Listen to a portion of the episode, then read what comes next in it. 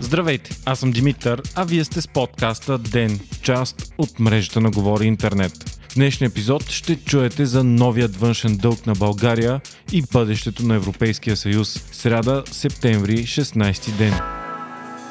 Ден е подкаст от мрежата на Говори Интернет и става по-добър благодарение на подкрепата на слушателите си. На вас. За да станете дарител на Ден, елате на patreon.com, Говори Интернет и срещу 5 долара на месец ще станете денник. Истински герой.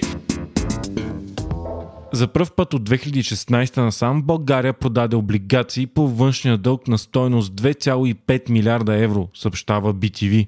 По същество това е нов външен дълг. Този ресурс ще бъде използван за рефинансиране на вече съществуващите дългове и увеличаване на фиксалния резерв. Парите ще отидат и за възстановяване на економиката от корона кризата. Страната ни е имитирала два транша за 10 и 30 години. Под думите на финансовият министр Кирил Ананиев, това е голям успех, тъй като е имал безпредседентен интерес от страна на инвеститорите. С новия дълг общо поетия за тази година нараства до 6,1 милиарда лева. Таванът е вдигнат до 10 милиарда лева тази година, но министър Нанев обяви, че нов дълг не се предвижда до края на 2020. Днес председателят на Европейската комисия Урсула фон дер Лайън произнесе първата си годишна реч за състоянието на Съюза пред евродепутатите, съобщи БНР.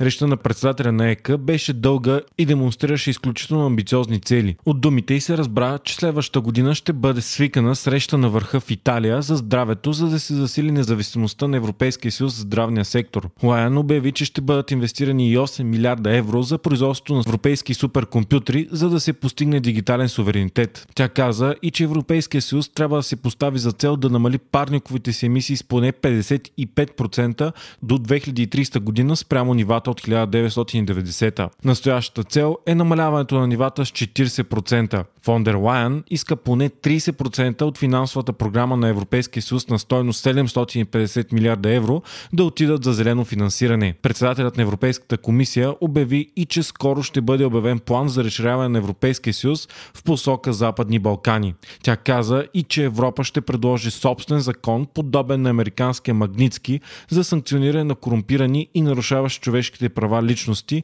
давайки примери с Беларус, Русия и Китай.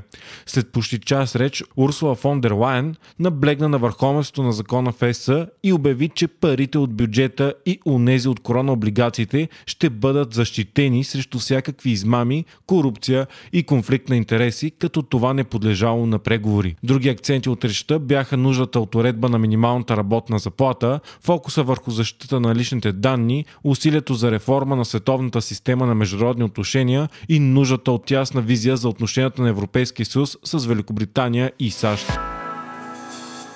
155 са новите случаи на COVID-19 в България на база 4312 теста. Активните случаи са 4423, от които 734 в болница, а 46 в тежко състояние. Починалите за денощето са 7, а отново най-много болни има в София и Благоевград. Междувременно по света пандемията продължава да се развива тежко. Индия регистрира 1 милион случая само за 11 дни, а общият брой на заболелите там минава 5 милиона.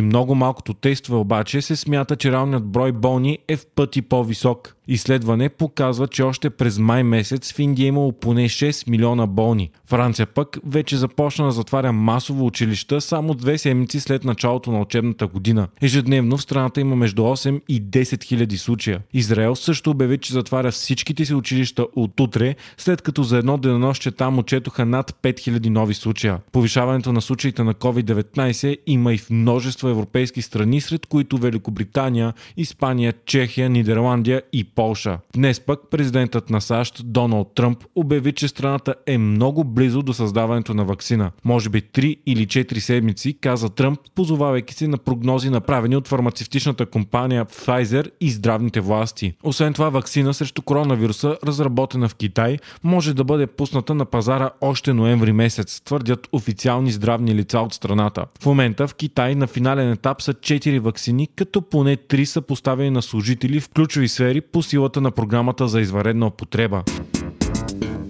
Нов доклад на ООН сочи, че нито едно правителство по света не е изпълнило обещанията, дадени от преди десетилетия за опазване на дивата природа. Докладът сочи, че въпреки известния напредък в някои сфери, масово изчезват местообитания на огромен брой видове. ООН настоява да бъдат отделени поне 30% от сушата и морските зони на планетата за опазване на дивата флора и фауна. В момента едва 17% от сушата попада под някаква форма на защита. Все пак е отчетен и известен напредък. Глобалното безлесяване се е забавило с една трета за последното десетилетие, но мащабите му все още са огромни. Една трета от морските рибни запаси пък са били подложени на прекомерен улов, а положителните тенденции сочат, че те могат да се възстановят много бързо, ако се въведе защита. Плашещ обаче е фактът, че за последните 50 години от света е изчезнало две трети от популацията на всички диви бозайници, птици, риби, земноводни и влечуги. Вие слушахте подкаста Ден, част от мрежата на Говор Интернет. Водещи главен редактор бях аз, Димитър Панайотов, аудиомонтажът направи Антон Велев. Ако искате да не изпускате епизод на Ден, не забравяйте да се абонирате за нас в Spotify, Apple iTunes или другите подкаст приложения, които използвате.